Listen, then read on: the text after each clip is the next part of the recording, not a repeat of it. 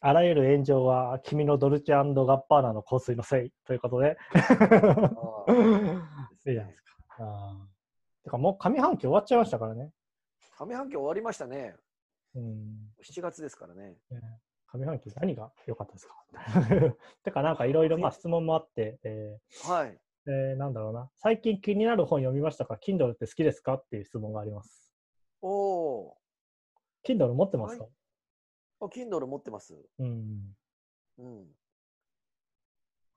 どうですか？本買ったけ 買ったけどあんま読んでないです。なんか落語のやつも買いましたよ。現代落語なんとかとか。なんだっけな。なんかあのセールやってたから。えー、誰だろう？そうそう。広瀬和夫かな？なのうん。うん。そう。買ったけど読んでないんだよな、大体。買ったところで満足しちゃって。うん、特にね、Kindle はね、結構最後まで読み通すのに気力いりますよね。そうっすよね。あ、そうだ。僕21世紀落語史だ。すべては慎重のああ、はいはいはい。あ、広瀬和夫ですね。うん、そうそう、広瀬和夫。あとひ、和夫石黒の日の名残とか。おーいいですね。私はちくま文庫、あの、ちくま新書セールがあった時にめちゃくちゃ買いましたけど。あ、そうそうそうそう、同じですよ。その時に僕も。はいはい。あの、あれも買いました。カール・マルクス。ああ、マルクス買いましたね。まだ読んでないこれおもろいっすね、めっちゃ。えーこれだけちょっと途中まで見てるけど。自分ヨーロッパ近代史みたいなやつは読みましたけど。あれあそういうやつ。うん、ねえちょっとでも、なんかやっぱ買ったら満足してしまうな、どうしたって。ねえなかなかね、ね Kindle 読み通すのは、それこそあれですね、毎日一章とかを読んでいって、なんか通勤電車で読むみたいなのが、多分一番ペース的にはいいんでしょうけどね。うんそうですね。ある程度読もうとして、なんか義務的にやった方がいいのかもしれないですよね。うんまあ、そうですね。うん、本とかもまあちょくちょくは買ってますけど、何だったっけな。うん読むんですか、結構ちゃんと。ん？ちゃんちゃんと読んでるんですか？買って。読んで、Kindle ですか？え？本ですか？普通の。うん普通の本もでも大体なんか積んどくだな。全部読み通してはないですね。うんやっぱそうですよね、大体うね。んなんかテレビ出てるおっさんも言ってましたよ。あのあなんか評論家みたいな人も。あ、はいはい。全部読むことはほぼないみたいうん。でもそうですよ。うんな。うん。なんかそう思うと、あの、本っていう文化ってちょっと謎ですよね。こんだけ歴史があってみんな読書最高みたいなこと言ってんのに、はいはい。あんまりみんな全部読んだことないっていう。でもなんかすごくないですか？そんなもん、うん、そうそうそう。まあでもなんか、半分、半分お守りみたいな部分もあるじゃないですか、本って。ああ、そうそうそうそうそあの、持っとけば。だから、あの、よく一時期こう、あれじゃないですか、あの、退職したお父さんのあれで文学電子を買うみたいな文化とかあったう。じゃないですか。あ棚付きあ、で。はい。なんか、割とああいう、あれとか、まあみんな読んでないんですけど、大体。でもなんかこう、飾ってあることが大事みたいな。なんかその感じってすごくありますよね。うん、ねえ。そういう意味で考えたら、もう割り切って、あの、カラマーゾフの兄弟とか、はいはいはい。あの、サルトルのオートとか、はいはもうとにかく超名著みたいな、い。はいはいはい。分厚いやつみたいなのだけ買うっていうのもありかもしれないですよね。どまあうせ読まないんだから。どうせ読まない。そうそうそうそうそうそう。晴天とかね、を集める。割と、そうそうそう割と集めがちですけど、僕は。うん。そうどうせ読まないのになんか初めての東大生が書いた経済の本とかそうはいはいはいいうひよった、ひよったそうそうそう、本買わずゆるい本。はゆるい本買わずにいはいはい。ねそうそうどうせ読まない読まないの一緒なんだから。それこそあれですよね。あのー最近知り合いが出した本で、あのー積んどくこそが完全な読,、芸あのー読書術であるっていう本があって、積んどく本なんですよね。ああいいっすね。これいいですよね。そしてまだ私は読めてないので、まさに積んどくしてる 積んどくこそが読書であるって本も読んでないんですか？読んでないですね、まだ。やばいな やばいっすね。これこそが、これこそがね。そうそうそう。すすごいじゃないですか。もう一段上じゃないですか。でもまあタイトルは知ってるよっていう。うんちゃんと積んどくしているんです。でもまあまあいいっ、すね。すごいあれですよね。うん。そうそうう。ん意外とね、買うよりも図書館で借りた方が先に読んでしまったりとかしがちなんで、ああ、のそれあるある。そうそう、そういうこともありつつ。うん図書館行ったりするんですか？最近。結構行きます、行きます。あのーなんだろうな。あの、パウパウンドの私学入門とかか借りて読みましたけど、か読んでますけど、今。すごく面白いですけど、うん面白いですか？うんやっぱすごいな。ちゃんと、なんか、なんかちょっとインテリっぽい部分出ちゃったな。すごい嫌な感じだなって思いましたよ。韓国、なんだろうな、韓国語の、あの、韓国文化のあれとかも、なんか最近、あの、映画とか見てるから、なんかそれで気になって買ったり、借りたりとかしてきましたけど、まだちゃんとは読めてないです。そうそう、韓国、あのね、あのーそうそう、今年ね、あのあれがね、はい、まあドラマとかも結構人気あるじゃないですか、韓国すの。ごいっすね。面白いもん。フリックスとかで見て大臣も愛の不時着に大ハマりしていたという。そうそうそうそう。ただ10話で1回止まってしまって、はいはいはい。11話目を見るのにもう1ヶ月ぐらい今、ああ。まあまあ。いいっすね。そうそう。まだ読みてないです。ただなんだろう。まあ、パラサイトも良かったですし、なんか。ああ、そう、今もう Amazon 入ってますよね、あれ確か。もう入ってますね。まあ、有料ですけど。うん有料だけど。もうレンタルも始まってる。そうそうそうんう。パラサイト始まって、あと何かあったかな。そうそう。で、あの、今年ね、私はそれこそ上半期の、上半期クラスじゃなくめちゃくちゃ良かったんですけど、あの、スイングキッズっていう韓国映画があって、それがね、めちゃくちゃ良かったんですよね。へあの、まあ、あの、韓国映画なんですけど、あの、はい朝鮮戦争時の北朝鮮収容所、まあ、捕虜収容所、まあ、韓国の中にあるんですけど、はい。あの、まあ、えっと、か収容されている人たちの中で、はい。あの、米軍の人が、あの、一人、あの、ブロードウェイのタップダンサーだった人がいるんですよね、軍人。今は徴兵されてる。で、はい。その人が、あの、その中で、あの、タップダンスチームをこう、作らされて、こう、踊る、踊るっていう、まあ、簡単な話としては、映画としては、そういう話なんですけど、へえ。これがね、びっくりするぐらい良かったんですよね。もうタップダンスが随所に出てきてっていう。そうです、タップダンスですよ。あの、たけしがやっていたことで知らそうそうそうたけしの座頭市。我々世代としては、まあまあまあ同じタップダンスですけど、あの、あの、タップダンス。金ちゃんもやってましたね、確か 男子もやってましたからね。なんでみんなタップダンスややるんですか、まあまあ。タップダンスね、そうそうそう。なぜかあの時代の人たちはタップダンスをやりたがる。うん。で、たまあ、あのーなんだろうな。なんかこう、あらすじだけ見ると、すごいなんか軽そうな話っぽいんですよね。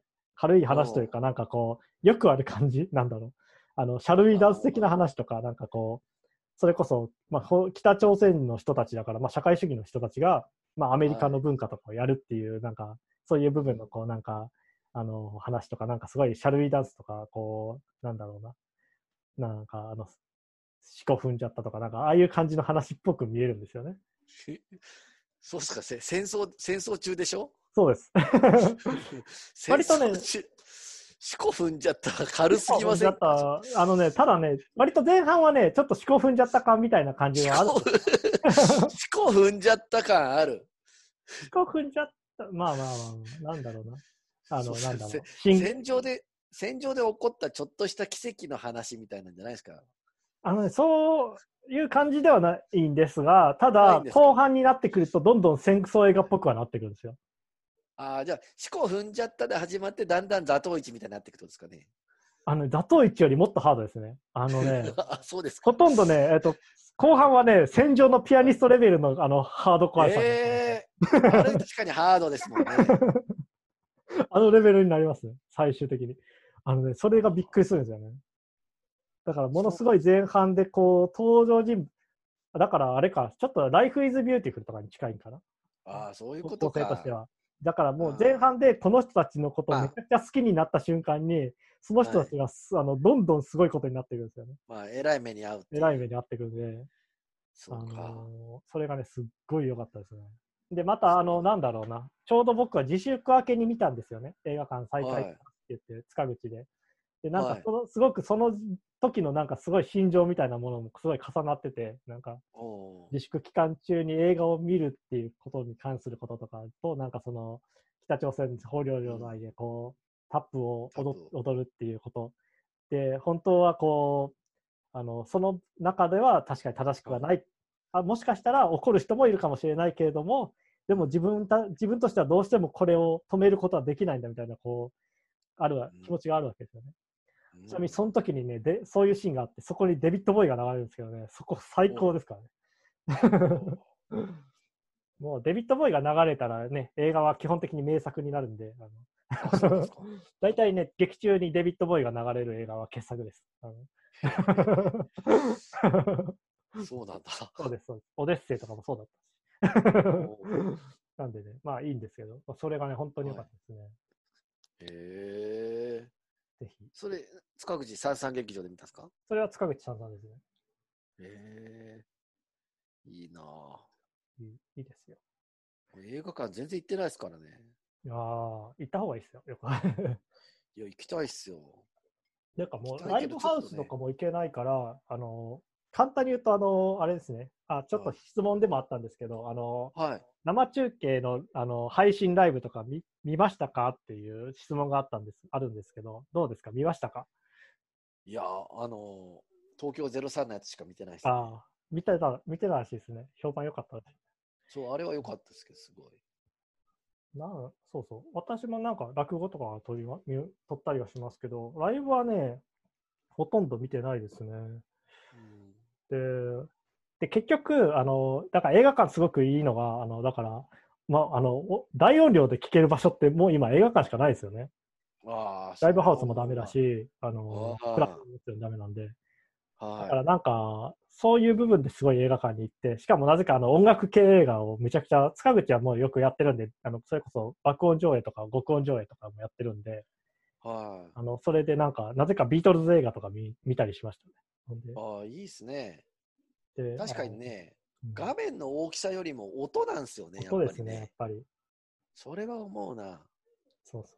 あの感じですよ、ね。僕も、僕も確かにそのでかい音でなんかこう聞ける空間がないから、はいはいはい。よくザラとか H&M 行って 聞きますよ。まあ、いい音楽流れてますから、ダンスそうそう、ダンスミュージックで。うんね。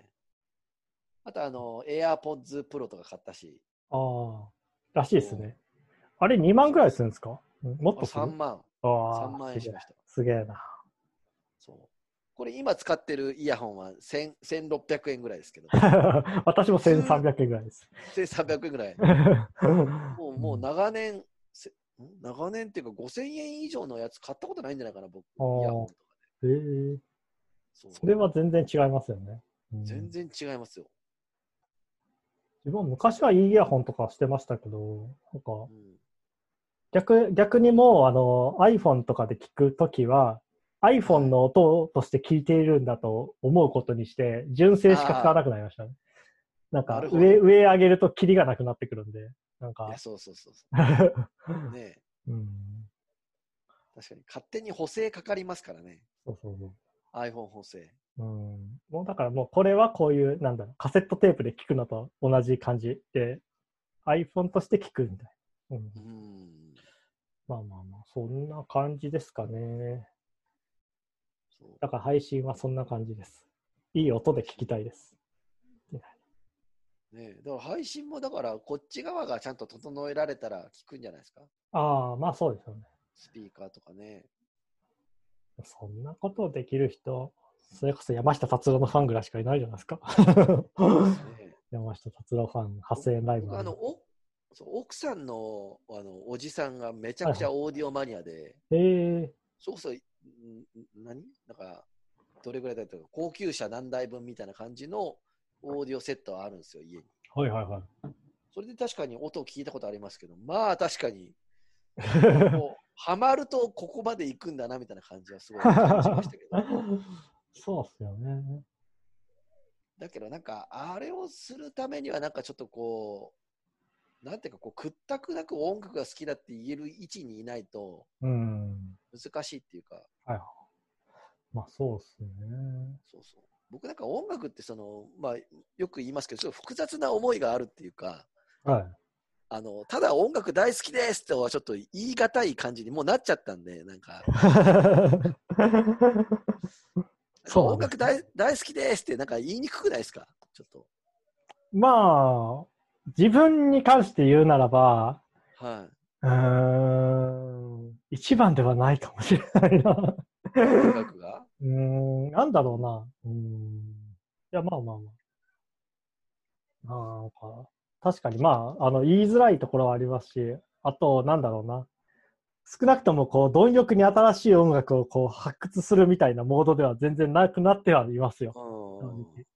うん。うん。そうそうそうそう。僕もそんな感じですよ。うん。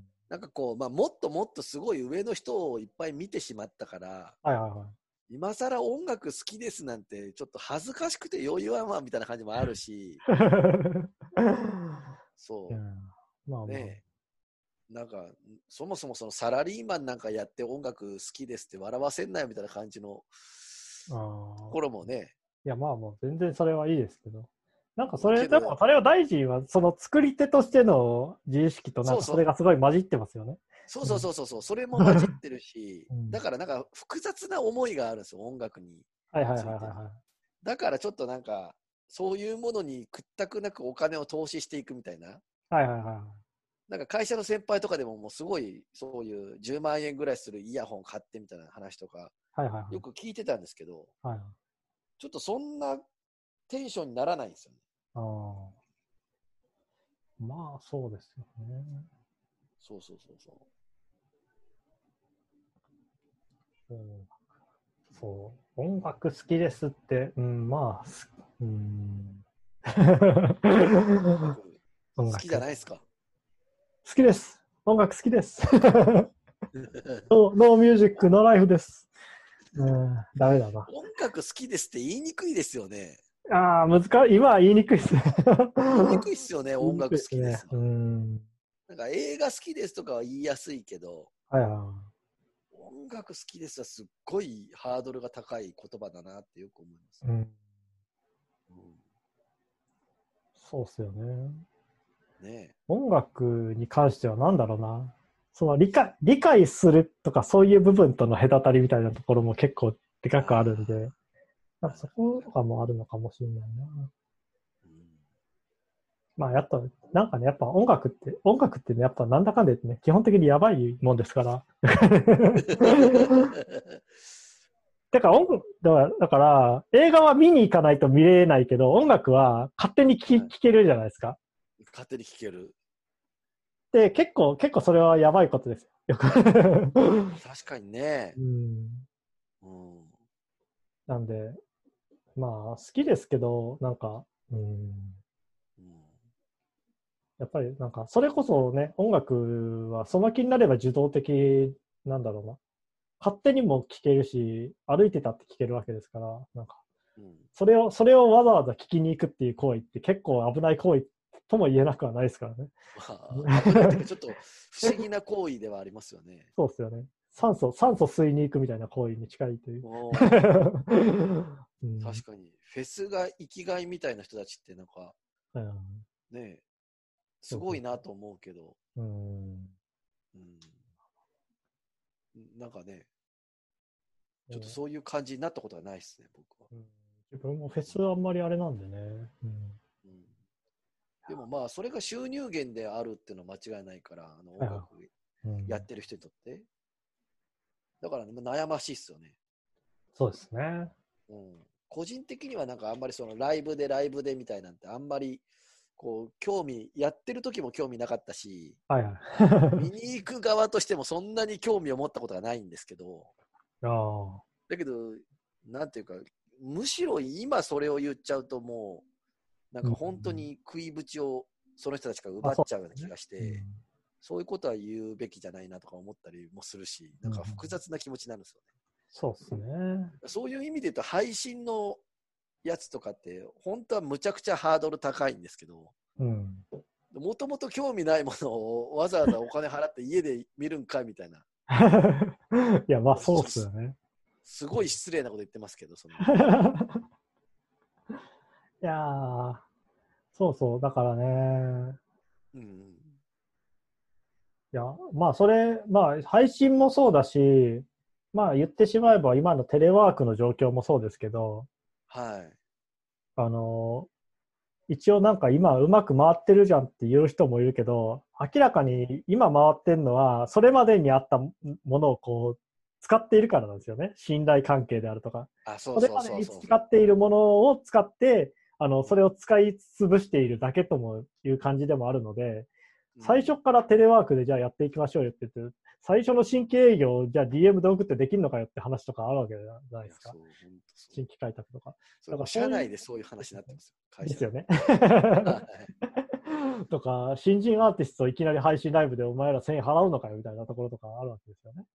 そうそうそうそう。いう部分とかのことも考えないと、あのうんまあ、確かに業界、業界自体をこう今は残さないといけない段階なんで、それでねとりあえずは今はあれですけど、ただそこから新しく何かをするときに、そこを考えておかないと良くないですよね、みたいなことはだけど、思いますね。あの、だけどそういう意味で言うと、我々世代は全く馴染みないですけど、はい。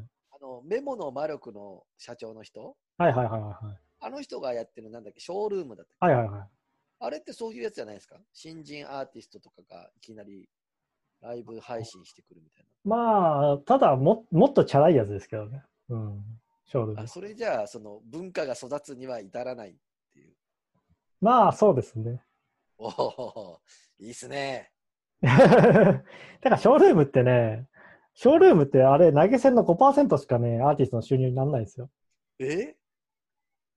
じゃあ誰が取っていくんですか？事務所とか。あそのアーティストの事務所。そうそうそうそう。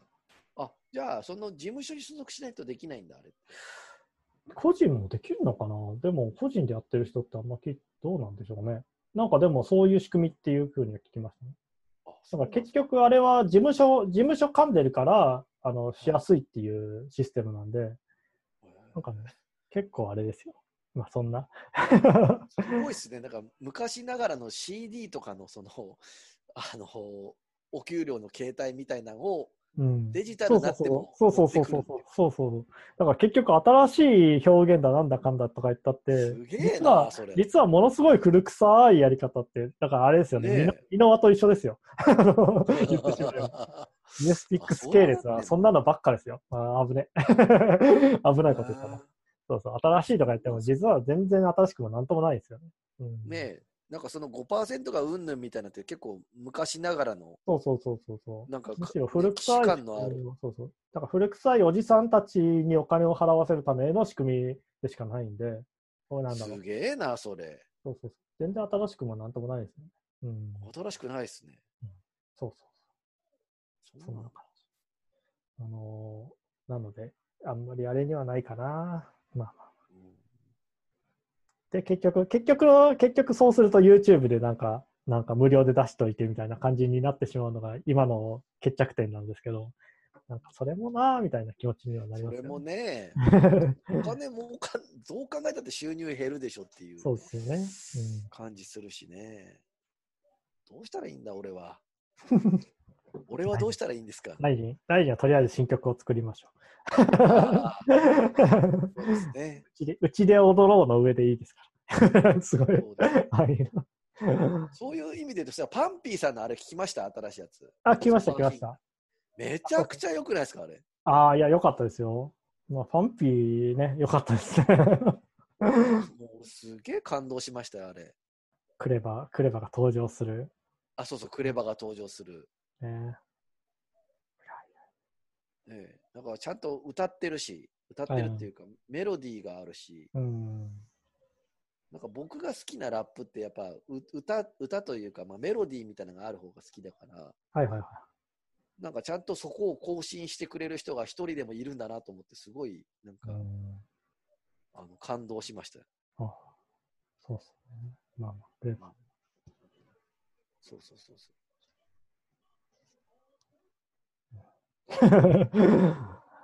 クレバーね。そうそう。まあ、クレバー、我々クレバー世代ですから。クレバ好きですよ。これは本当です。クレバ好うんジンノさん、クレバ好きなんですか？僕ね、僕ね、あんまり言われてないですけどね、あんまり言ってないですけどね、結構好きなんですよ。おおあのね、それこそね、ジョーコール、ジョーホールのソロ公演とか行きましたからね、僕。ー。あ、あの、そうなんですか？クレバの心臓ツアーかな？心臓の時のツアーあ来ましたね。で、普通に見ましたね、その時は、クレバを。そんくらいは好きですね。いや、良かったですね。あの、そんくらいは私はクレバ好きです。僕はどっちかっていうと、ソロ以降の方がすごい好きなんで、ああ、そうなんですか。そうなんですよ。あんまりキック時代はそんなにね、あれだったんですけど、おお大臣キック派じゃないですか、完全に。ー。もう完全キック・ザ・カンクル派ですね。うんまあ、キック・ザ・カンクル派って別にそのソロが嫌だっていうわけじゃないんですけどまあもちろんそうでキック・ザ・しょうけどカンクルがすごい好きなんですよ。はいはいはいはいはい。なんかあの3人のラップってこう、もうすごいんですよね、なんか。まバランス感あ覚。まあ絶妙ですよね。うんそうそうそうそううん。あの、あれ聞きました？岡村康之とやってる住所。あ、来ました来ました。あれいいっすよね、めちゃくちゃ。ああ。でも自分1000%派ですね。ああ、まあ、1000%も良かったけど、1000%よかった。うん僕は住所本当にめっちゃ好きなんですよ。住所。なんかあの、えー最、なんかこう、最初の MCU のラップからこうスタートする感じとかがまた、はいはいなんか。こう、いつなろうばの感じみたいなの。あそうそう。MCU のこう、ちょっと特殊な、こう、低いラはいはいはいップの後に、あのね、リトルの超普通に技巧派のうまいラップはいはいはいはい。そうそうそうそう。で、その、その次にこう、その次が、最後に岡村康之が歌うって分かってんのに、はいはい。その前で歌うクレバー、これが最高なんですよ。めちゃくちゃ歌うじゃないですかね、クレバーが。おいおいおいおいって言って、これから岡村ちゃん、でラスボス登場する前に、すごいですよね。めちゃくちゃ歌うってそれいそれがね、それがクレバですか？ら。クレバという男ですからね。う、最高なんですよ。で、クレバーがそれやってんのに、もう堂々と受けて立つ岡村康之みたはいいですねあの曲最高ですよ。ああ。いやいやまあ、うーん。まあ、私はね、まあ、ソロのクレバの、あの、ソロの快進撃をしてる時のクレバ、本当好きだったんですよね。ああ、もうさ最初、ん？一番最初の辺ですか？それともちょっと経ってから。えっ、と、だから、えっ、とね、ネイ、ネイロ以降のシングルリリースがね、あの、本当に神がかってたんですよね。あのあ。ネイロだし、いや、一人はその前ですね。ね一人のないのの後がネイロで、ネイロの後、あ、そうか、えっ、と、あれか、えー、スタートか、スタートを出して、ああ。スタートの後何だったかな瞬間スピーチですとか、そんなんじゃないですか？そうそう、瞬間スピーチですが、その次の次ぐらいですね、確か。あスタートがあって、いあ、そうそう、えっ、と、一歳合歳があって、あ。あ、一歳合歳ね。そうそうそう。一で、歳合歳最高すぎる曲一歳合歳最高ですよね。一歳合歳最高ですね。はい、その次もね、良かったんだよな。何やったかな。調べよう。よいしょ。とにかくあの辺の時、あの、音もいいし、めちゃくちゃそうそうそう。てかね、どんどんトラックが良くなってたんですよね。トラック良くなってましたよね。で、あの、で、瞬間スピーチレスになると、それまであの、4, はい4小節ループっていう、こう、あの、いわゆるまあ MPC 叩いてやってた感じから、一回瞬間スピーチレスでちょっとコード進行が変わるんですよね。あ、そうなんですか。B メロのところでちょっとガクッと変わって、うわ、コードが変わったってすげえこう感動するんですよね。へえちなみに僕、だからそう瞬間スピーチですあんま聞いてないんですよ。ああ、そうどの曲かも覚えてないぐらい聞いてないんですけど、多分そそこら辺なんですよね。なんかあれですよちゃんと夢追い人でもかかっている、あの、瞬間スピーチレスのフレーズが入ってますからね、やっぱり。あ、そうなんですか？そうそうそうそう。へあ、そうか。あ、意外と違ってたな。一歳合歳からスタートで、国民的行事、ハバーナイスデイ、ーザ・ショー、アグレッシブ、あー、クレバいい。あ、そうそう、クレバいいものがあったな。ああ、ル草野正宗と。そうそうそう。あ逆に瞬間スピーチレスはシングルではないんだ。へえあ、そうなんですか。うん へえこんな、こんな感じだったのなんか意外と違うな、自分のイメージと。へえうんへえなるほど。そうそうそう。えーこの時期は本当良かったですね。うん、いや、確かにね。わからんじゃないですよ、その辺の。割とそこから、で、そこでちょっとサンプリング一段落して、あのー違うトラップの作り方に確か行った感じですね。シンセサイザーとなんか使って。うん。うん確かに。うん。ねうん私は結構やっぱサンプリング機がすごい 普通普通のことを言いますけど。いや、いいと思います。いいと思いますよ。まあ、まあ、私もそれはわかりますけど、サンプリング最高派ですから。うんサンプリング最高。ねでもあのクレバーの結構好きな曲で、あのホームグローンっていうレゲエのバンドと一緒にやった、ああ、はいはいはいはいはい。あの NG ヘッドだったかな、はいはいはいと一。緒にやった曲があるんですけど、はい。なんかそれすごい好きで、えー、あのクレバーってやっぱ歌っぽいのがすごいうまいんですけど、はいはいはい。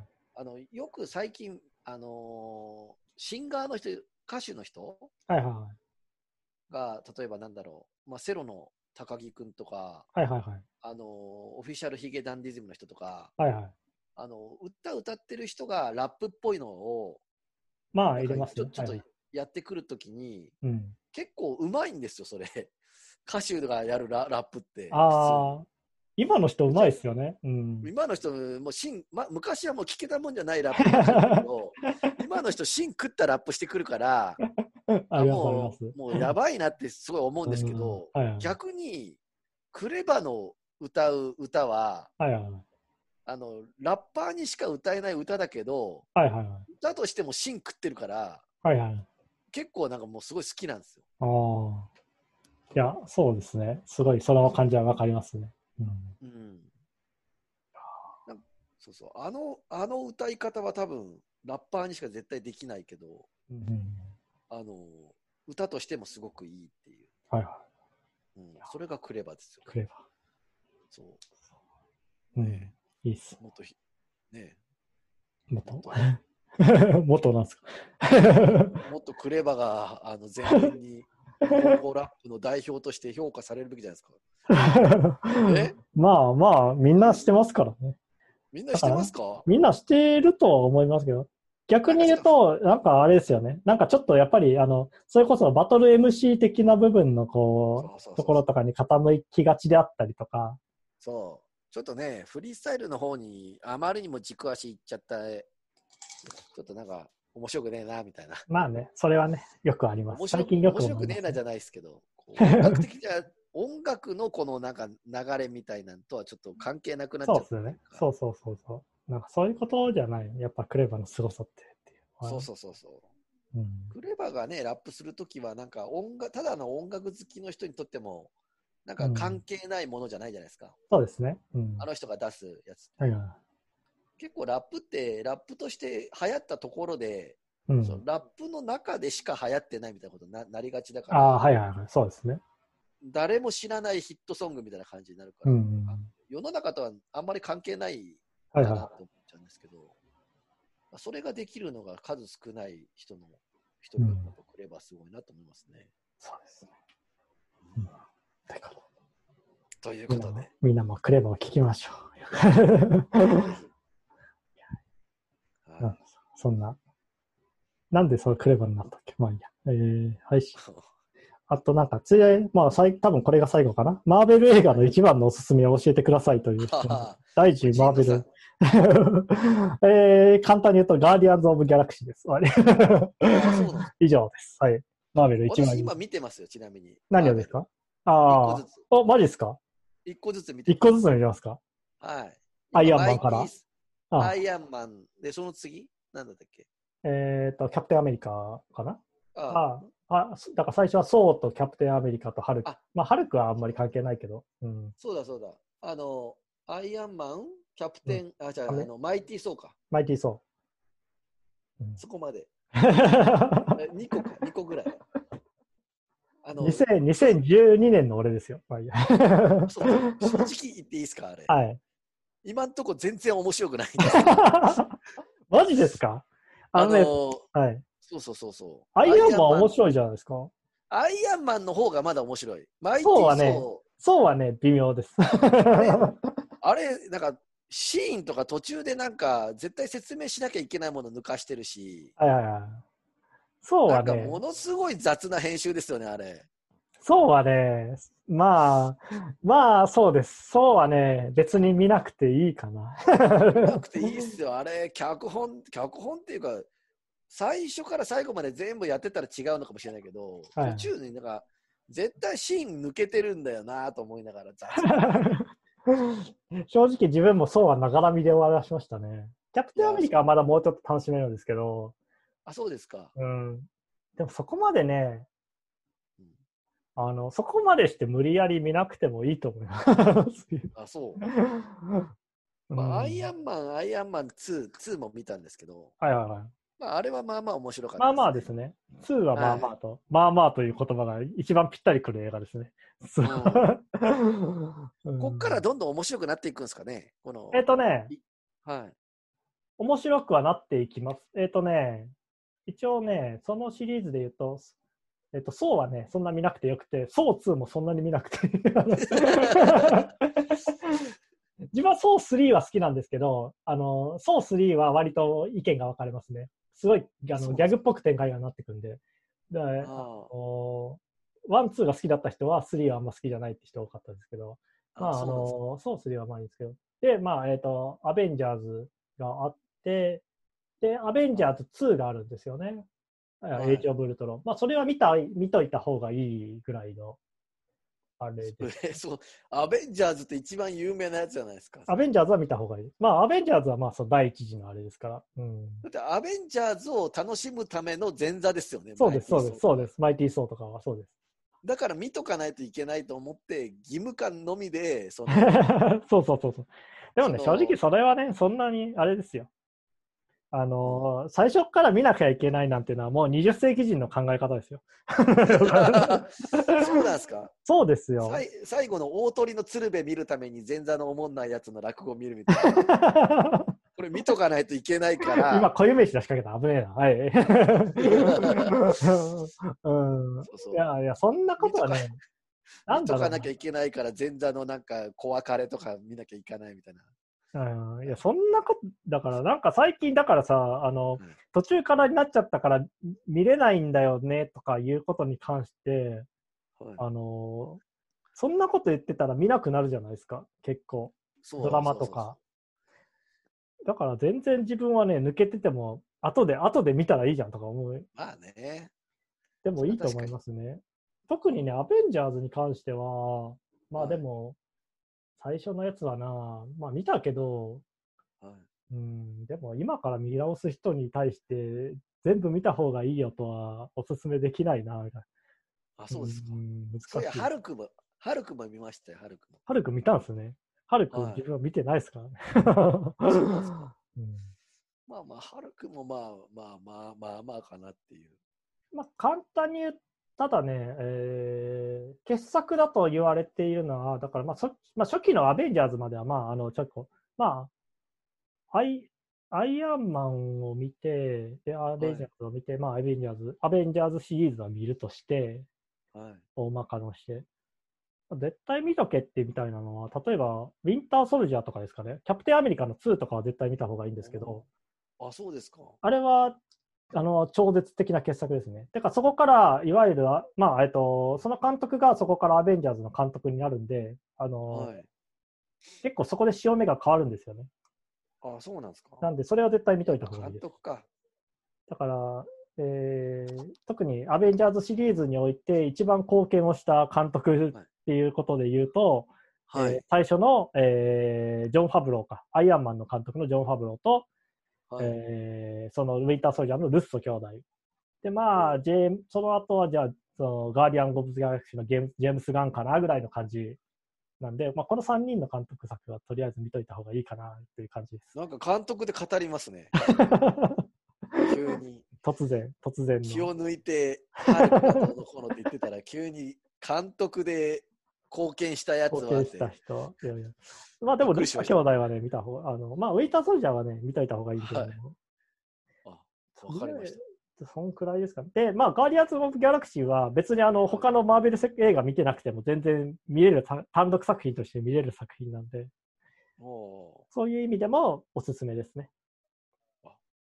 ガーディアンズ・オブ・ギャラクシーね、なんか確かに。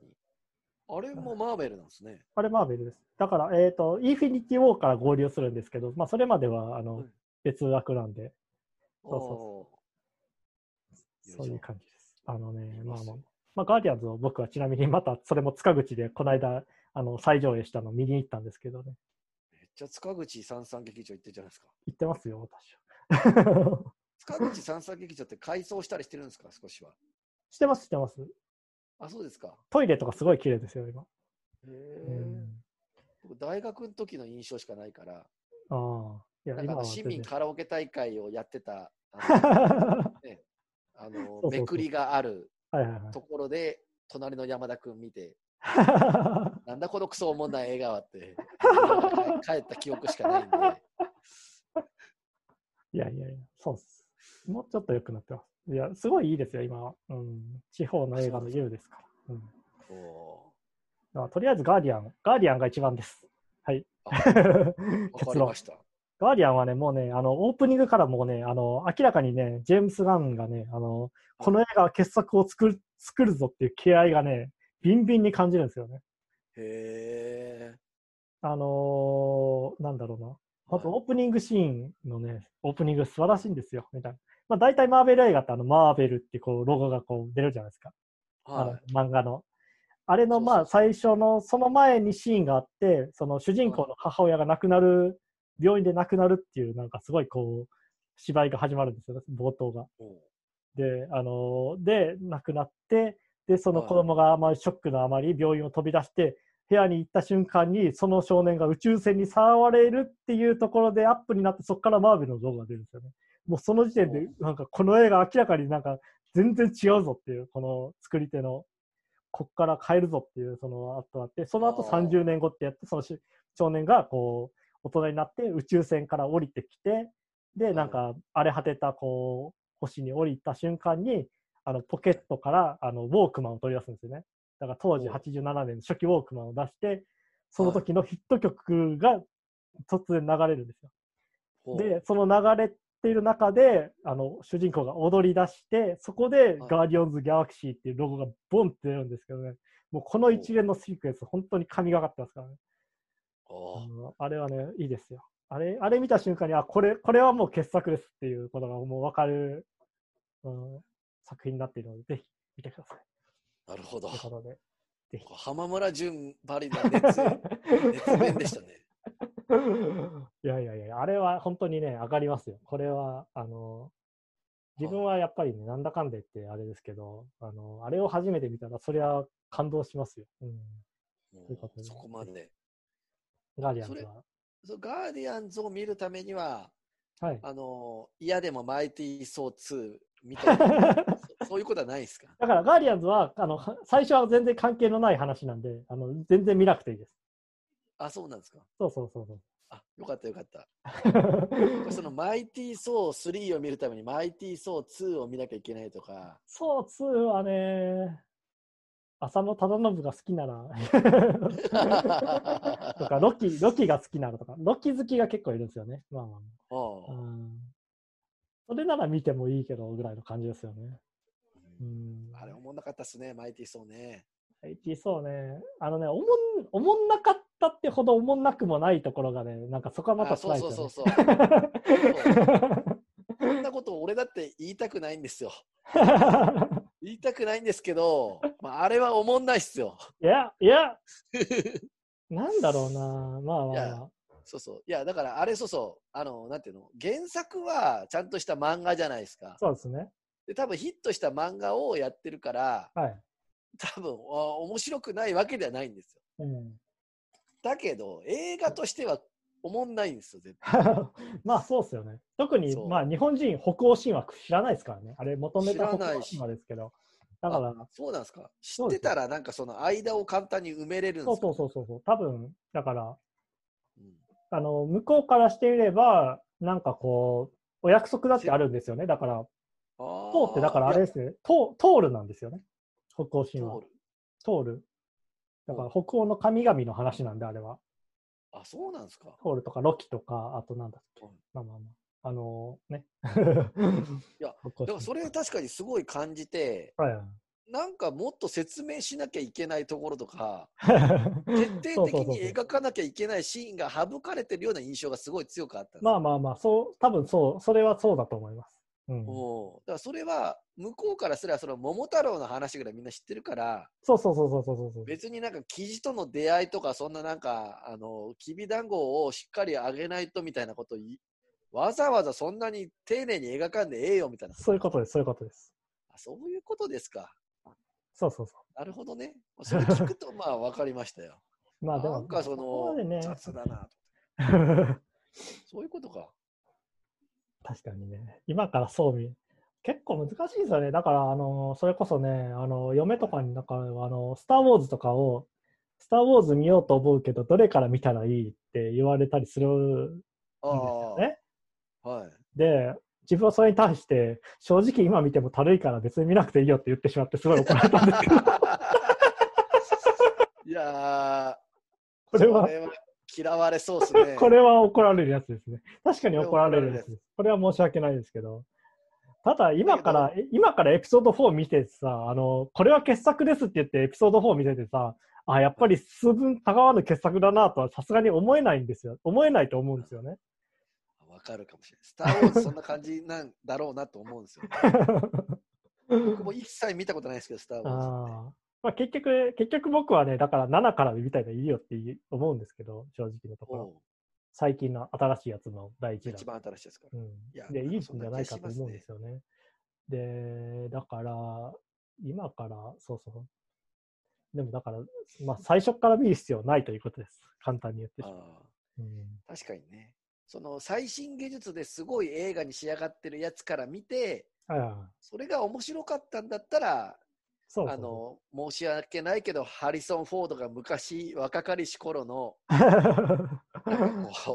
コマ送りで撮ってるやつ、そこは、そこまでアナログではないですけどね。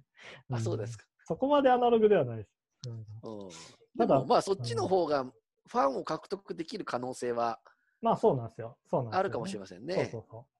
これはあれですね、ちょうど最初に話したヒップホップ警察の話と同じようなところがあって。ああ、なるほど。いや、確かに、それは思いますよ。もう一度あジェームス・ブラウンから聞けって聞ける言われて。そうそうそうそう。ジェームス・ブラウンから聞いて、バッドホップ好きなやつ絶対いないですよ。で、だけど、だって KW さんが、バジェームス・ブラウンから聞けって言うからって。いやそうそう それはね、それはやっぱ難しいじゃないですか。うん、そジェームスはう。それは確かに、うま。い焼き鳥食うだったら、鶏締めるところからスタートだって言われても、ねそうそうそう。そうちょっとね、鶏締めたくて俺は焼き鳥、うまい焼き鳥食いたいって言ったんじゃないんだよ、みたいな。そうそうそう。いや、そういうことありますよ。あのーねなんで、あの、はい全然やってくれ、あのー一番新しめの方でいいと思います、みたいな。う。うんんそれはそうかもしれない。別に興味があれば掘っていけばいいんであって、一番最初からやる必要はないと。あそうそう。ーなるほどねうん僕でも結構、結構ちゃんと最初からあの順番、順番を追って見ていかなきゃなと思っちゃう派なんですよね。いやーだからそういうのはなんか、うん、どんどん放棄していっていいと思いますね、僕は。うんうんまあね、なんかペーパーハウスっていう、あのネットフリックスのドラマがあって、はいはいはい。まあ、1シーズン12ぐらいあって、それが今、4シーズンぐらいまであるあるんですけど、3と4のシーズンが面白いらしいんですよ。はいはいはい。で、1は全部見終わったけど、はい2見てないから、うん。3と4が面白いって言われてるのに、これ今から2、2十十何回か見るんだなっていう、なんか、はいはい。わかります。わかります。そうそうそうそう。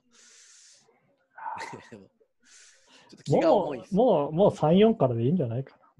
なんかね、あのーよく、よく思うんですけど、あのーコンビニの本棚あるじゃないですか、コンビニのペーパーバッグみたいな。はい。で、なぜかあそこに、あの、よくわからない、あの、古事記入門とか、ギリシャ神話入門みたいな本って絶対置いてるんですよね。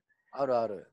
で、なんかそれってすごいこう、なんだろうな、俺もなんか知識をつけようと思った瞬間に、最初まず大元から行こうみたいな感じの、なんか そういうタイプの需要にすごい当てはめて、こう置いてある感じがすごいするんですよね。全く、全く勉強してなかった層とか、なんかあの、コンビニなんだろうな。あの、危ない。今、いろんなあれですけど、全然勉強してなかった人が、よし、俺も学をつけるかって思った時に、まずは大元からだっていう、あの、でもこんな、いきなり古事記読んだってどうしようもないじゃないですか。いや、確かに。いきなり古事記。いきなり古事記ぶつかって、もうどうしようもなくないですかみたいな気持ちあるんですわかるじゃないですか。どうしようもないですどうしようもないってわかるじゃないですか。で、あのー、なんかすごいそういうものを感じますよね。せめて、せめて福沢諭吉ぐらいでこうから始めましょうよみたいな。それはね、うん、確かにそうなんですよね。なんか、キャンプ流行ってるからキャンプ行くぞって言って、はい、まずあの、火打ち石で をつけるところからそのレベルから始めなきゃいけない そうそう、そのレベルから。あのやっぱりそれはね、あの、よくないですよ。なんか、そうそうそう。まあ逆戻りの方がいいですよね。今から始めてって昔に戻っていく方が本当は。あのそれこそ料料理を始めようって言ってあの出汁の取り方で挫折したりとかしがちじゃないですか。本格的にやるぞとか言ったらなんかあの鰹節を削るんだみたいなところから始まってでそこで終わるみたいな。ありますね。あとあの三枚おろしがうまくできない。あそうそう身がついてるからダメだみたいな。あありますよね。で、そうそう。で、結局自分はそこで挫折したけど、なんか他の人が料理してるのみたいな、なんか出汁の入れ方だけは注意するみたいな、なんかすごいめんどくさい親父みたいな ことになったりするじゃないですか。俺は知ってるから出汁だけ。そうそう。そう。その、そんなんでいいのみたいな感じになったりするね。よくないですが。だから、あの、もうちょっとね、そういうところではないところからやっていきましょう、みたいな。うん。うんあの、あ原初に戻ればいいって話ではないですから。でもちょっとそういう感じありますよね。うん、そうですね。ななんで、まあ、あの、面白いと思ったのを見た方がいいです。なので、あの、ガーディアンズ・オブ・ギャラクシー、まあ、ガーディアンズ・オブ・ギャラクシーは普通に見れるので、それこそね、まあ、あのね、キャプテンアメリカ2から見たって別に、あの、見れる、見れますからね。なんか。まあまあまあ、うまく作ってありますよね、その辺、アメリカのエンタメ業界なんか。さすがにね、うん。だって自分はあれですからね、ダークナイトとかも、あの、結局ワン、ダークナイトめっちゃ好きですけど、ワンまだ見てないですからね。ああ、ワンおもんないっすよ。おもんないっしょ？あの、てか借りたけど確かつまんなくて見な見るのやめましたからね、確か。そうそうダークナイトずば抜けて面白い、あれ。ダークナイトだけがね、ずば抜けて面白いですからね。ダークナイトだけがずば抜けて面白いです。そう、僕見ましたけど、確かに。はいはいはい、あの、それこそワン、ワン、ワンから見ていきましょう。はいはいはい。三部作かなんかの。いや、ダークナイトだけ本当にあの、あそこまで飛び抜けて面白くなってしまうと、あの、どうしたらいいんだみたいな気持ちになるぐらい、あの、他の前後編つまんないですからね。わかるわかる。もうあまりにもダークナイトが面白すぎます、ね、そうそうそうそう。比べ物にならないし、もう。そうなんですよね。あれ、あれ困りますよね。困ると。困る。やっぱ評価高いやつから見ていくっていうの、ね、そういうことです。それでいいと思いますよ。別に2から見たって。うん、まあ評価が間違ってる時もたまにあるから、ちょっとそれは注意っていう。まあまあまあまあまあ。ね、昨日なんかあの、我が家であの、木更津まで行ってきたんですけど、はいはいはい。千葉の。はい。まあ、だからこっちから下道で2時間半ぐらいかけて行って、はい、なんか食べログ見たら3.44ぐらいの、はいはい、小増ななんか魚屋があって、うん、そこ行って、あの寿司煮魚定食って作ったんですよ。はい、でもこれも漁港が近いし、はいはい、木更津だから、はいはい、ここですっごい並んでるんですよ、人が。はいはい、それちょうど一番乗りで入って、うん。こうバーンって出てきたらなんかすごい立派な煮魚と、はいはい、すごい寿司が出てきてやっぱ田舎でこれだけ取ってるのすげえなと思って、はいはい、寿司食ったんですけど、うん、水っぽくてまずくて なんだこれクソまずいと思って、はい、あのだから評価が間違ってる時あるなって それがまずかっただけかもしれない。でも、でも、まあまあまあまあ、まあ、そうそうそれはあるんですけどね。まあまあまあ、あの、何がありますか。ただ、ただね、食べログ読んだらありえますね。食べログ3.44。3.44。3.44はありえますね。うん食べログって結構間違ってる時ありますよね。食べログね、最近あんま。ま当てにならないですね。うん当てなんないですよね。うんまだね、あっちの方が、まだね、あの、Google マップで見た評価の方がね、今は使えますね。うちの奥さんと同じこと言ってる。うちの奥さんもそう言うんですよ。言うでしょ。食べログはね、あの、結構ね、バイアスがかかってるから、あのあ Google のやつの方が、あの割と、まあ、割と極端な意見もあるけど、でもなんとなくはつかみやすいっていうのはーそうです。だから僕らそのグーあの食べログで育ってるから食べログが一番権威あるよって そういう教育受けてきたんで、まあ、そりゃそうですけど。そのなんか奥さんがグーグルがグーグルがっていうことを言ってるときになんでグーグルの評価 どこの馬の骨がつけたかわかんないようなやつ言ってくるんだと思ってたんですよ。うどんが主食もいないし、ね。あの変な変な長文の漢字をたくさん使うレギュあのレビュアーとかいないでしょうか。レビューはいない、いない、うん。なんでそっちがその Google の方を言うんだと思ってたんですけど、まあ、この間のやつで、まあ、ちょっと分かりました。いや、ダメです。もう食べログ信用しちゃう。はい、食べログ、食べログって書いてあるから墨で塗ってください。時代は変わったんで。食べログって書いてたら墨で塗って、はい。もう渡部もいないし、うん渡部、はい、これも墨で塗っておいてください。ここ、はい、はい、ここ、あの、神、神様って書いてある。これは神様じゃないです。食べログは神様ではないです。人間です。レビュアーは、うどんは主食は神様ではないです。人間になりました。神様じゃないんですか？神様じゃないですよ、あんなの。え北欧神話に出てこなかったですか？出て、出てこないですね。残念な。あそうですか。我我々をね、むしろ、むしろ罪人です。もしかしたら裁かれなければ、渡部とか裁かれなければいけない立場になって、いまだに 渡部は裁かれなければいけない派と、あのね、彼も巻き込まれたんだ派と、まあ、そういうね、まあいいや。なるほど。とりあえずもう、もう食べログは墨を塗ってしまって、食べログが墨を塗れと。これからは、これは、これからは Google。ただ Google 検索とかももうね、あの、昔ほど信用できない時代になっていますからね。なかなか混迷の時代ですよ、今は。あ、そうなんですか？検索業界。検索業界。おーそんな時代をねなん。か、そう。まあでも、まあ僕の舌が間違ってる可能性もあるんですけどね。いや、でもそれは多分美味しくないと思います。なんか、寿司って、はい。あの、結構みずみずしい寿司あるじゃないですか。ありますね。はいはい。僕はあんまりその、鮮度だよ、鮮度だよ、みずみずしいよ、水食ってるよみたいなはいはい。寿司、嫌いなんですよね、なんか。はどっちかというと、こう、大衆寿司じゃないんですけど、いはなんか、熟成された、い。はいはいはい。なんか、あの、でも、タイと、うんでねでも魚って本当はちょっと置いといた方がいいですからね。ちょっと置いといたらうまいっすよね。そりゃそうですよ。いや、いっつも思うんですよ。なんかもう、はい、もう今取れましたんで、この水食ってるみたいっすよみたいなやつ。水じゃねえかって思いながら。そりゃそうですよ。肉も魚もいあのちょっと熟成させた方させないとあの身が硬いまんまですからね。そうそう。ですよねそう。です、そうです。なんかあの熟成肉、熟成寿司の方がこう、はいポテッとしてて、はいはい。なんか、なんかうまいっすよね。それはそうです、そうです。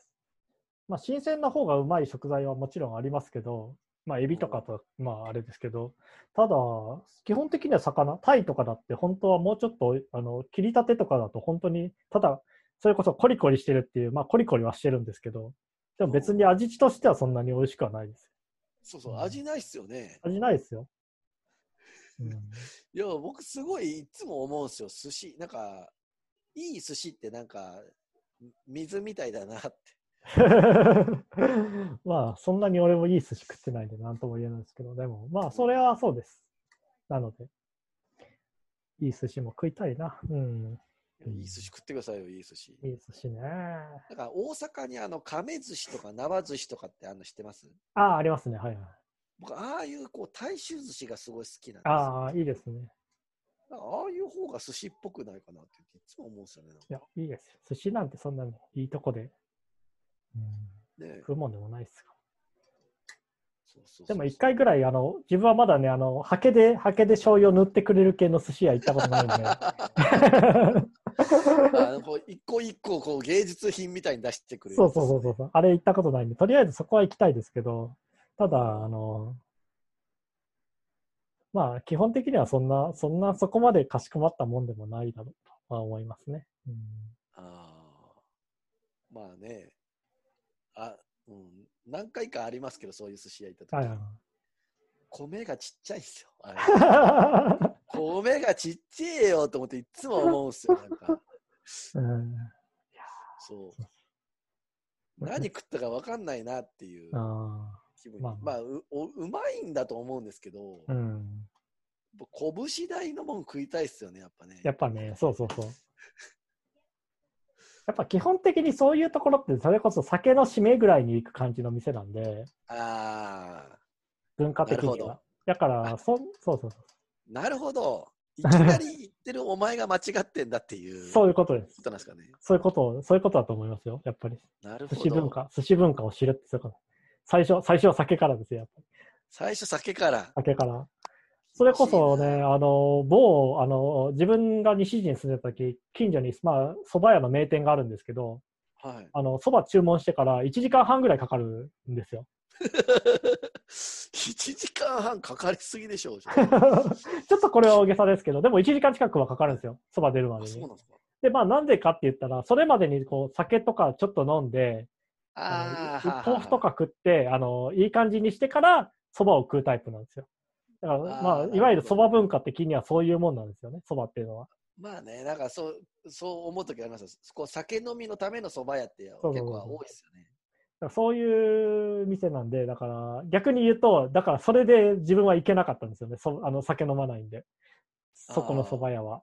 そうそう、僕も酒飲まないから、ねそうそうそうそそんなね、お酒飲むためじゃない、まあ、板わさぐらい頼むかもしれないけど、う。ねそうそうそう。板わさ1個で粘って 1時間そば食うのは間違いなんですよね。そうそうそう。それは良くない。そうそうそう。うんで、そう、酒を頼まないと多分店的にも多分あんまり嬉しい客ではないんで、まあまあなんか、ただ飲んじゃうともう逆に味とかあんまりわかんなくなっちゃうんで、あんまり飲みたくないみたいな気持ちもこっちはあるから、ああ、なるほど。すごい迷う、そうそうそう、ところなんですよね。確かに。って感じですそういや、そういうのありますね。ね。うん。なんかすごいいい、こう、お店って、最近も、なんか、ペアリングとかあるじゃないですか、ワインの。あはいはい、あります、あります。ペアリングで食べてくださいよ。はいはい、ありますね。僕飲めないから、もうああいうの見ると震え上がるんですよね。いや、わかります、わかります。なんかそういう店に割と行きたがるタイプなんですけど、はいは行ってペリエしか頼まなかったら、どんな顔されんのかなとかります房で何話されんだろうなみたいい。わな。かります、わかります。こいつなんかね、あの、美食かぶりやがって、うん。マイティーソー3見てるけど、マイティーソー1、2見てねえよみたいな。そんな顔されるんじゃないかなみたいな。いやーそうそうそ。そうなんか、そうなんですよね。いや、それはめちゃくちゃありますよね。うん、最近多いですよね。あの、この寿司はこの日本酒と一緒に飲んでもらいたいみたいな。ああ、あります、あります。結構ありますね。うんうんあまあ、まあ、まあ、そりゃそうなんだろうなとは思うんですけど アルコールのバージョンも考えておいてよって思うんですよあそうですね。ノンアルは普通に欲しいですよね。ね。ね最近、まあ、ノンアルのワインとか出してくれるところとかはありますけど、でもなんあかあ、酒飲みからしてみたら、ノンアルコールのワインなんて飲めたもんじゃないよみたいなこと言われるんですよね。え そうそうそうそううせえよ で、なんか自分はサングリアあたりでお茶を濁すんですけど。うんだって飲めないのはそうそうそう体調ですもんね。そうそう、体調、体質とか体調の問題ですから。体質の問題そこを美食と結びつけられて語られるのしんどいっすよね。ね、しんどいですよね。そうそうそう。それはわかります。で、まあ、飲食の経済システム的には酒を頼んでくれないことには困るっていうのもわかるんですよね。それもわかるんですけどね。だけど、それはやっぱりあのハラスメントとしてネットで活動していきましょうよ。うん、そうです。それでいいと 酒のペアリングを言ってくるやつは。そうじゃい。ないやつも作れって。ね、それは大事ですね。ねえ。あれ、結構思うわ。もうこの年ぐらいになってくると、行きたい店とかそんなんばっかりだから、なんか。はいはいはい。そうなんですよね。うん、30代選択迫られますよね。うん。ねえ。それかもう美食っていう道は捨てて、うんなんか毎週末夫婦で日高屋行くっていう 選べみたいな。まあまあ、そんな感じになっちゃいますね。うん。ねえそう。王将とかは好きだから行くけど、はいはい。そう。そんな感じですね。あもしくは、もしくはエスニックに逃げるとかね。エスニックそんな酒では いいっすね、それ。ないんで。あそもそももう酒がフューチャーされないとこさろにれないところに行く。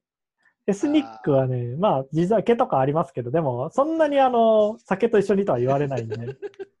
あのなるほど。そうそうそう。確かに、エスニックはいいっすね。エスニックいいです。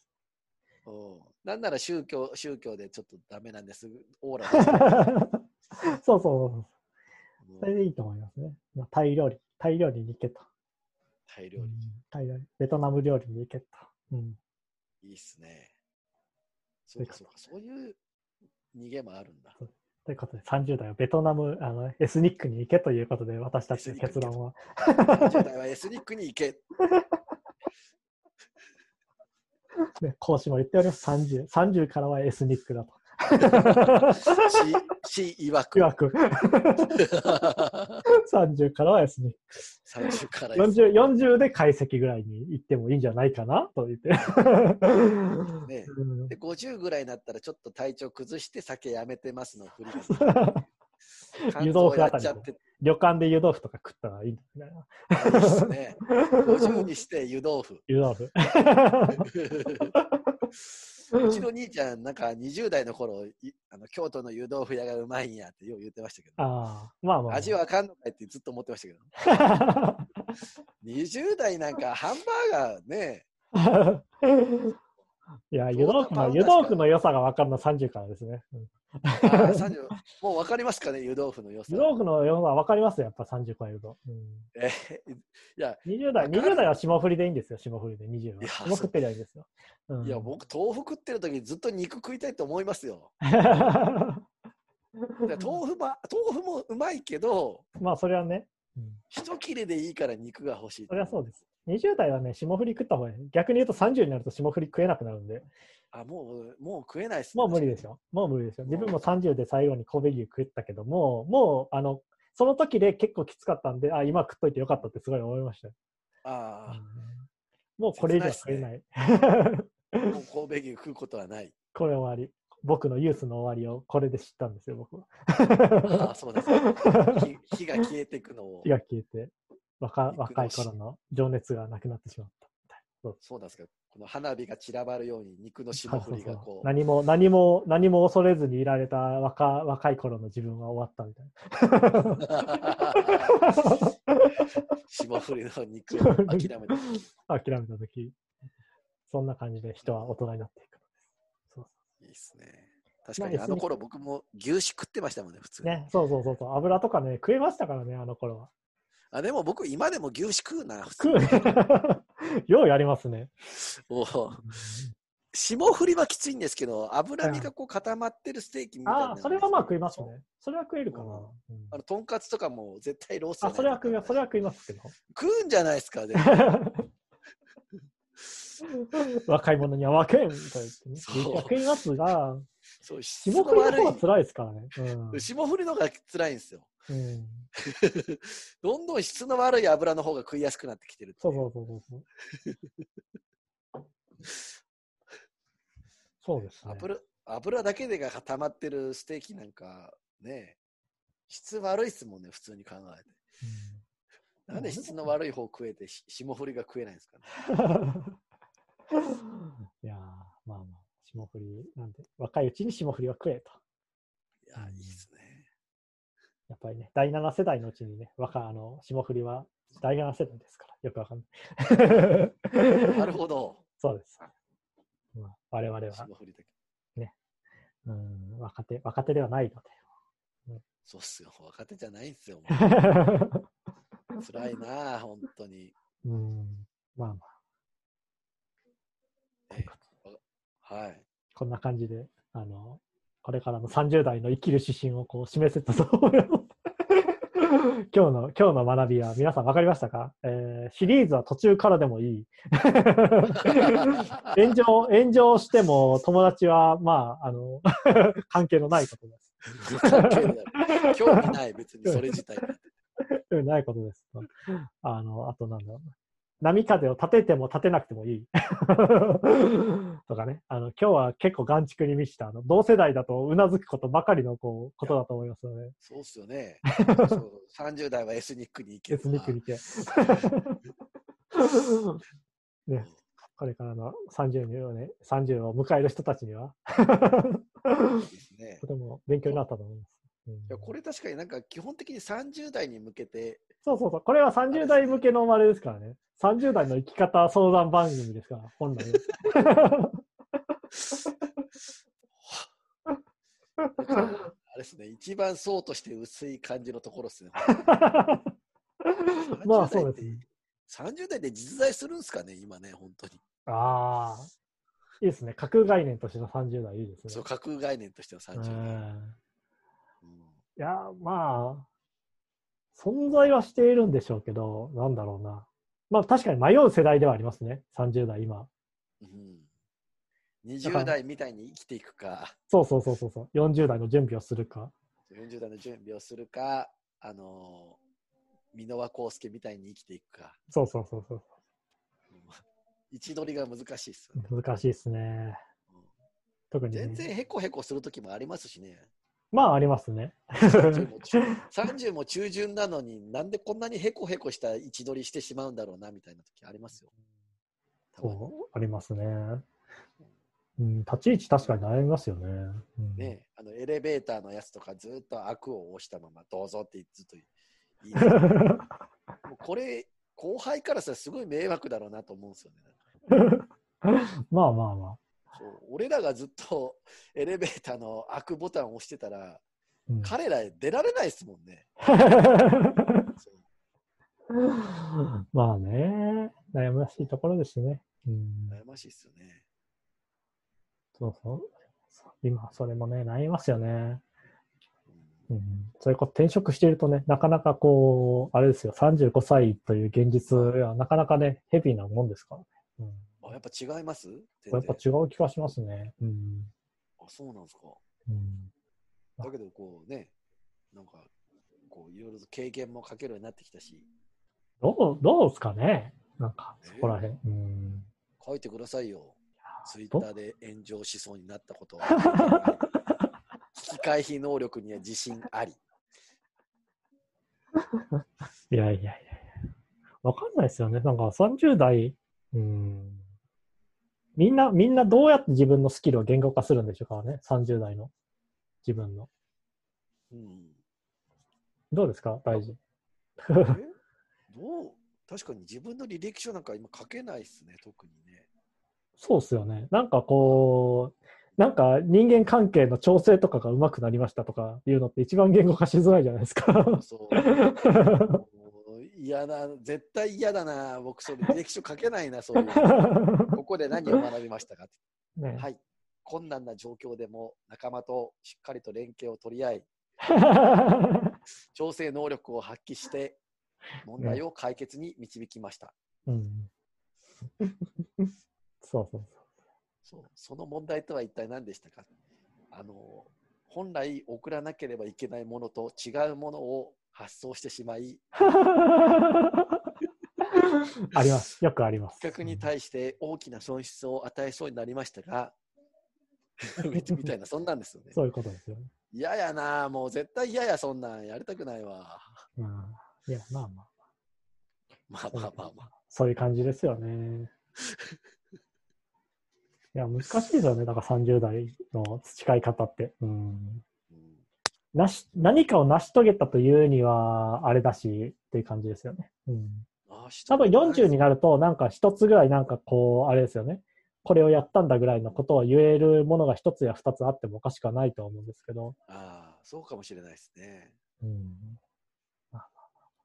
まあ僕、うん、そうだな、自分で何か言えることあんのかって言ったら、ないかな。でも教育とかは結構ああ、あるかな。ああ、うん後輩だけはよく育ててると思う。おー自分で言うのもなんだけど。いいことですそうそうそう。それぐらいかな。そんなこと履歴書に書けないですからね。いや、まあ、書けますよ、書けます。自分はマニュアルとか全然大したことないけど、ね、いや、いいと思いますよ、そういうの。うん。後輩には優しいですみたいな。うん。それはね、まあまあまあ。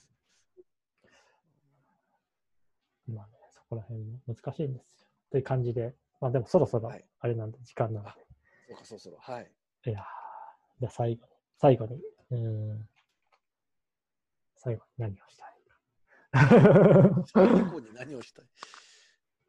したいことがあって言い出すんだったら分かりますけど、最後に何をしたいんだ、俺はってな悩むのやめてください。こんだけ2時間ぐらいやってきて、やってきて最後に、最後に、俺は、俺は最後に何をしたいんだ。何をしたいんだ。まあ、こんな感じで皆さんも頑張ってください。俺も頑張りますんで。あ、もう一つは、まあ、関西総からの進捗ですね。まあ、頑張ります。頑張ります。ということで。うん。